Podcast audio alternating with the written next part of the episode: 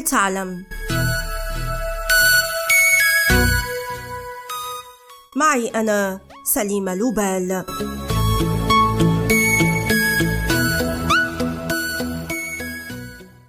لم يكن الحظ يبدو إلى جانب كريس شو عندما اقتحم عالم ريادة الأعمال في الصين.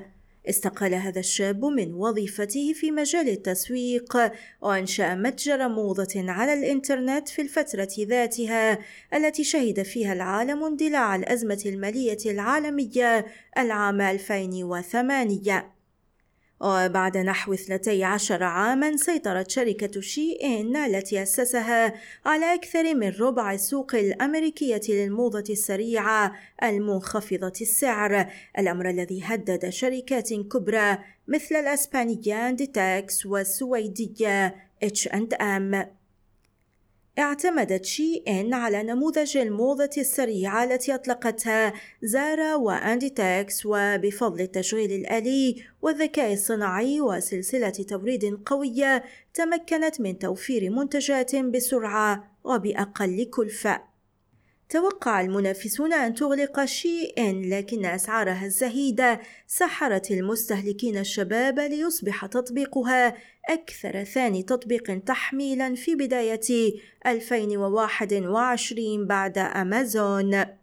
لكن رغم صعودها السريع معلومات قليلة جدا متداولة عن الشركة ومؤسسها ما عدا أنها بدأت ببيع منتجات مصنوعة في الصين بينها النظارات الشمسية وفساتين الزفاف وأنها غيرت اسمها من شي إنسايد إلى شي إن في 2015 أصبحت شي إن أقوى من زارا وإتشاندام في الولايات المتحدة الأمريكية وأوروبا والأسرع في تصميم الموديلات إذ أنها تعرض يوميا على موقعها الإلكتروني ستة آلاف قطعة جديدة كما أنها تتعامل في الوقت الحقيقي مع اتجاهات الموضة في العالم بفضل برامج تحليل تتابع بشكل دقيق مواقع التسوق ووسائل التواصل الاجتماعي. وعكس باقي الشركات وبعث التجزئة الذين يعتمدون على موقع إنستغرام استفادت شي إن من نمو تيك توك وهو تطبيق صيني أيضا أصبح هو الآخر من بين أكثر مواقع التواصل شعبية في العالم. ليتحول التسوق بفضل عروضها المستمرة والفعالة على هذا الموقع إلى ترفيه على الإنترنت. يتجاوز عدد منتجات شي إن اليوم 600 ألف منتج لكن الغريب أن هذه الشركة الصينية لم يسبق أن باعت منتجاتها داخل الصين إذ أنها تصدر جزءا كبيرا جوا من قاعدتها الصناعية في غواندونغ باتجاه أسواق الولايات المتحدة الأمريكية وأوروبا. مستفيدة من الإعفاء الضريبي كما أنها تصدر طرودا فردية من قاعدتها في جنوب الصين ولا تخضع لرسوم التصدير في الولايات المتحدة وأوروبا وهذا ما يساعدها على تثبيت الأسعار في مستوى منخفض مقارنة بالشركات الغربية المنافسة.